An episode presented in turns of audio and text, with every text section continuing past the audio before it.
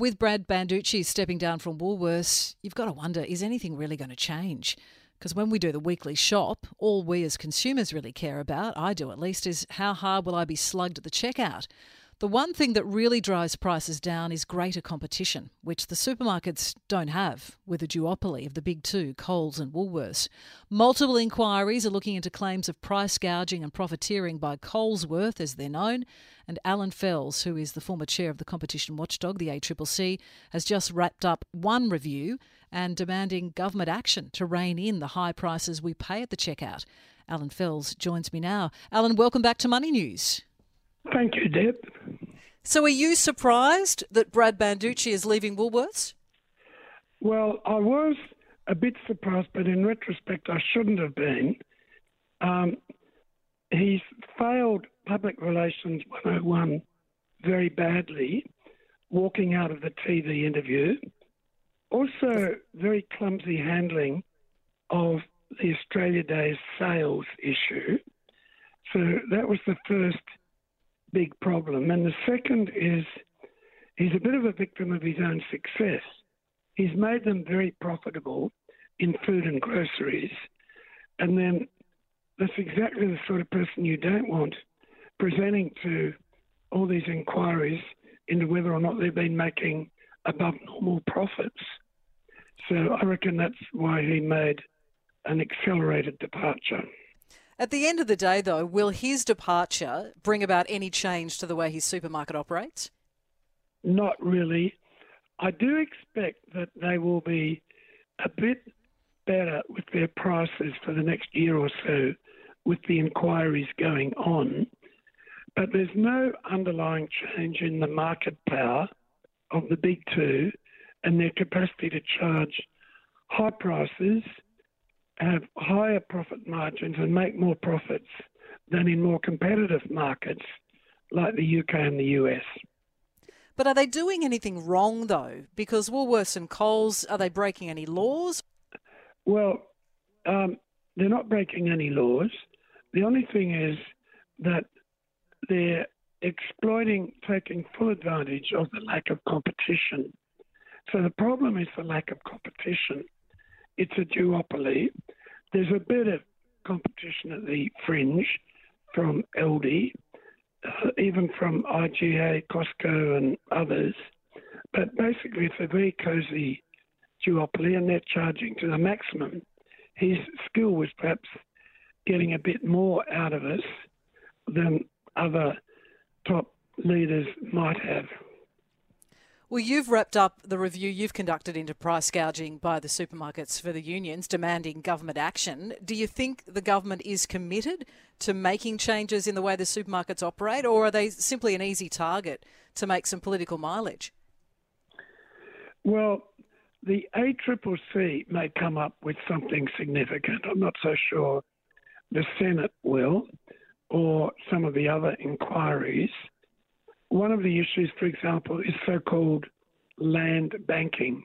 That is, supermarkets often buy land, not intending to use it themselves, but to make sure that potential competitors don't get access to land that they could establish on. As you no doubt know, recently the big retail player Kaufland tried to enter Australia. It spent quite a lot of money and then it pulled out because it couldn't get a solid basis for doing business here. So we always need to keep an eye on those variables that keep new players out of the market. And there are other variables that at the fringe can affect competition. But I am rather gloomy. I think we're probably stuck with the big two for quite some time. Competition in the aviation sector is also in the news today. The federal transport minister's move to try to stop the major airlines from what's known as hoarding the airport slots, slot hoarding, keeping out new players in that area. Is that a step in the right direction, do you think? Yes, that's a step.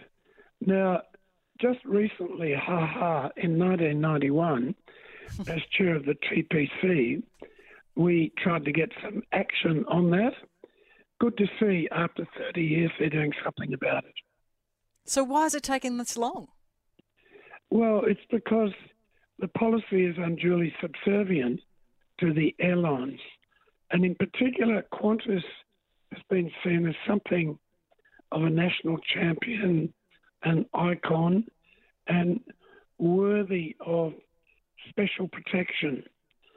Uh, I'm afraid that in recent times, Qantas has lost a lot of its shine and reputation, and so it's a bit easier politically for governments to make changes like the one that's just been announced. Do you think that the announcement of Richard Goyder's replacement as a Qantas board will bring about some generational change for the Flying Kangaroo, the iconic airline, as you say? Uh, yes, I I think the shock effect on Qantas of all the bad publicity in recent times, it's just going to cause some changes in the way Qantas manages and behaves. So I expect we'll see some improvement and changes there. Now, we had the Competition Tribunal mm. yesterday overrule the consumer watchdog, the ACCC, and allow the ANZ Bank's $4.9 billion takeover of Suncorp. Is that fair enough? Is there enough competition in the banking sector for this merger not to create any problems? Well, the tribunal, it more or less said there's not much competition uh, between the big four, and actually it very largely aligned with the ACCC conclusions, you know, that the four can cooperate on pricing without acting illegally and that's to the detriment of consumers.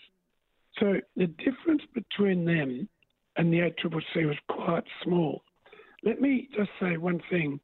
Um, I do think that critics of the proposed changes in the merger law that would give the ACCC more power because the onus of proof would be reversed.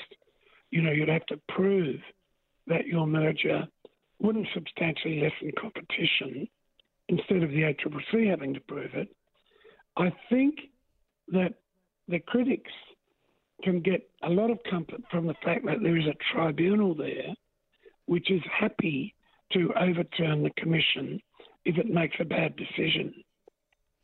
So you think it was a bad decision? Look, I always thought it was line ball.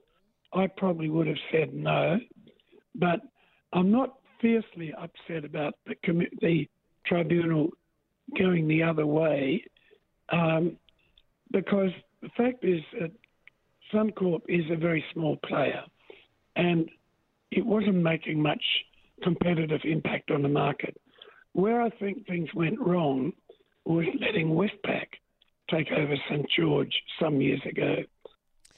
At the end of the day, though, Allan Fels, across all industries in this country, isn't the only way to get prices down to have more players. And do we have the population here in Australia to sustain the greater competition that's needed? Um, yes, look, that's all true.